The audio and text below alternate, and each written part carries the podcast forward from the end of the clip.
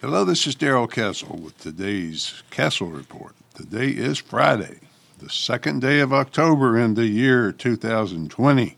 That's right, it's October already. It seems impossible, but here it is. What happened to this summer? What happened to this year? The virus happened, I suppose. And the government reacted to the virus. Well, the Castle family is doing fine anyway. Despite all the government interference in our lives, we're doing just fine. No virus in this family. We're all healthy as far as we know.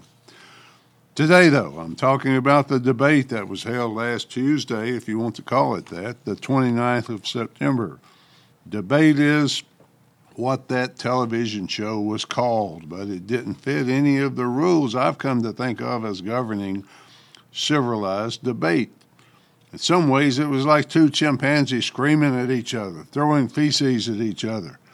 I've been involved in many debates in my life. In fact, as a lawyer, almost every conversation I have is a debate. You can ask my wife about that. I'm not talking about conversation, though, but instead I'm talking about formal, organized debate. When I was a presidential candidate in 2016, I was invited to a debate to be held on the campus of the University of Colorado in Boulder. It was organized by Christina Tobin of Free and Equal. I knew that with Christina involved, it would be well done. I would not be ambushed. The major parties, of course, declined to attend on the premise that to be on stage with third parties would convey some of their status to them, and they didn't want that to happen. The candidates all stood on stage under the lights in front of an audience, an auditorium full of people. The moderator of the debate was Ed Asner, the former star of the Mary Tyler Moore Show. He played Mary's boss and father figure, Lou Grant. I expected him to be hostile to me because he did not share my views. But my hope was that I could win him over during the question. He was far less hostile and far more respectful to me than Chris Wallace was to Donald Trump. Wallace's performance was disgraceful and threw any results of the debate out the window. How can you decide about who won when the supposed neutral moderator is so openly biased to one side. Ed Asner was not openly biased, except perhaps at first, but I won him over during the questions. How did I do that? By being better prepared on the issues than my opponents and by presenting myself as a person of calm and respectful demeanor. In other words, a person you could picture holding the office he sought. The debate between Trump and Biden left me with a bad feeling, left me a little confused. I expected these men who have spent their lives in politics and business to be a little more dignified. Oh, I didn't expect the oratory of John Kennedy or the quiet dignity of Dwight Eisenhower, but perhaps I didn't expect the Hollywood clown show that I saw either. It would be good to have a non hysteric on the public stage, if not the candidates, at least a moderator Let's return to 2016 for a moment. In my debate, the candidates were given questions to answer, and the order to answer alternated with each question. Each candidate was given a chance to respond to an opponent's answer for a given amount of time. A timekeeper kept time and signaled when time was up.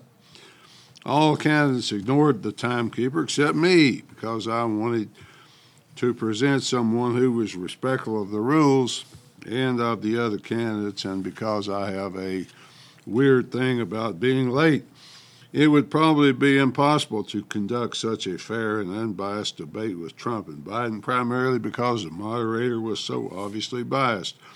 I'm guessing that Chris Wallace had instructions to keep Biden from getting cornered on any issues and from showing any signs of mental decline. If those were his instructions, he fulfilled them quite well. Trump interrupted and talked over Biden a lot, I suppose, because Wallace would not let him respond otherwise. Both men seemed like roosters just before the big fight, strutting around, determined not to appear intimidated. I would like to have heard how Biden would answer certain questions, but Wallace was too protective of him to let him answer his son Hunter's charges of criminality while Joe was vice president. He was in office.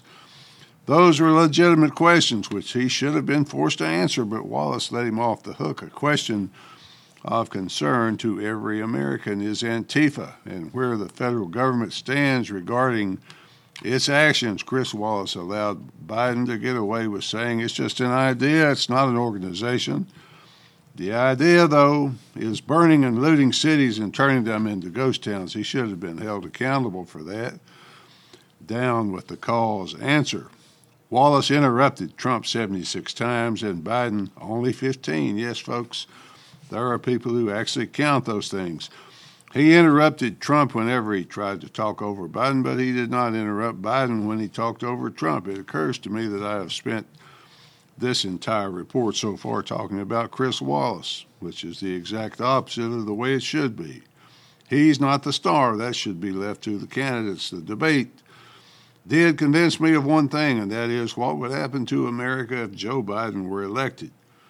It would mean the end of the American experiment in representative self government and the end of the relentless, to date at least, rise of the individual as opposed to the power of the collective.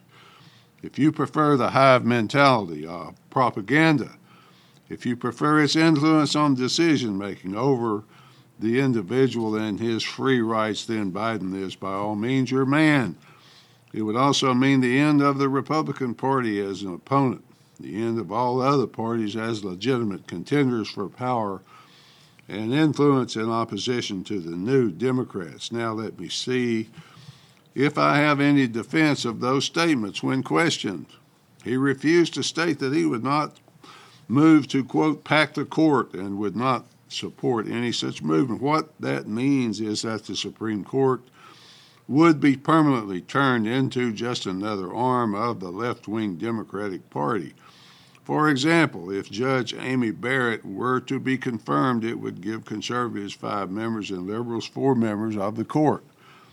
That should hold for a few years because all the conservatives are young, fairly young at least by Supreme Court standards pack the court. That notion would allow Biden to appoint two more liberal judges, giving the liberals a 65 majority. He could continue to add as many as it took to ensure permanent rubber stamp reactions to any questions that came before the court. The scheme is one link in the chain of efforts to build a permanent Democrat majority, efforts to aid it by Republicans, Libertarians, Greens, our Constitution Party members are self destructive and suicidal. The end of the filibuster, with its addition of Puerto Rico and Washington, D.C., as two more heavily Democrat states, would complete the Democrat forever picture. Mr. Biden also said he would impose a nationwide lockdown if his scientists told him to. He seems to have no appreciation for the destruction the lockdowns cause to business and individual lives, not to mention families. I suppose the message from Democrats is that big government is all the family you need. Biden refused to discount the ideas of the Green New Deal. I said many times he accepts them. It is obvious he has made a deal with the left wing of his left wing party to support those who advocate the Green New Deal. That entire concept is perhaps the stupidest idea ever to come before the United States Congress, and yet here we have a presidential candidate, perhaps a front runner who apparently accepts it. It is the stupidest idea which presented to the American people in the dumbest speech ever given in the history of the U.S. Congress. Not a single facet of the Green New Deal makes any logical sense at all from the foundation of modern monetary theory or money that doesn't exist to the destruction of the American economy. It's pure socialist utopia nonsense. Much of it is cast in terms of alternative energy, which, as I'm about to explain, is not always a bad thing. But to replace every single building in America that could not be refitted is more than a bit absurd. Alternate energy or clean energy is something whose time has probably come, but for reasons unknown to the socialist proponents of the Green New Deal, the power grid in America is some 100 years old and very vulnerable. There are about 50,000 substations across the country. Each of them is subject to sabotage or accidental disruption. Right now, The grid works like a well oiled machine most of the time. It is like a classic car that's been well maintained but doesn't have some of the comfort and convenience of the newer, more modern models. If you've ever spent time in a third world country, you know how sporadic the grid can be and you appreciate the American grid. I have seen estimates by people who are supposed to know these things that a complete takedown of the American grid might take a year to fix and could potentially kill 90% of the population. The event would be so catastrophic that some precautions are in order, moving to systems of power not dependent on the grid, such as solar and others that make sense, as well as establishing alternative sources of energy for critical infrastructure, such as water and food supplies. At the same time, we face this problem. The governor of California just issued an executive order that all cars in the state must be electric by the year 2035. That will obviously put a great deal of stress on the state grid already suffering periodic blackouts. But there's no reasoning with committed socialists like Gavin Newsom. The election of Joe Biden would end the American experiment by turning America into another socialist failed state. Just take a look at the Democrat platform. If you don't believe me, folks, the places where socialism has been imposed have all failed because it's an illogical, failed system. Dialectical materialism is the theory under which socialism seeks to operate. It has been shown to be a failure, but is now back for another try. The ideas of Marx and Stalin are sought for America and the ideas of Jefferson and Madison are rejected. I wish I had time to go on to this entire report about the evils of socialism and of dialectical materialism, and how they're often disguised but always there if you look for them. But I have one more issue to cover in my explanation of why Joe Biden would be a disaster and a calamity for America. Mr. Biden refuses to reject the application of critical race theory. That is, the theory that just being white makes you bad. Just being white gives you a racist advantage. Just being white gives you a privilege unavailable to non whites. The theory, which is being taught to school kids at every level in America, is one of self hatred, self destruction. Is there any wonder suicide among our youth is soaring? Finally, folks, I'm out of time now, but let me close by saying that Joe Biden accepts the things, the ideas, the theories that I have just mentioned. In truth, he may not even know what they mean. But I'm convinced they would be enacted were he to be elected. He may not believe anything at this point, for all I know, except power and its trappings, but those around him do. At least that's the way I see it. Till next time, folks, this is Darrell Castle. Thanks for listening.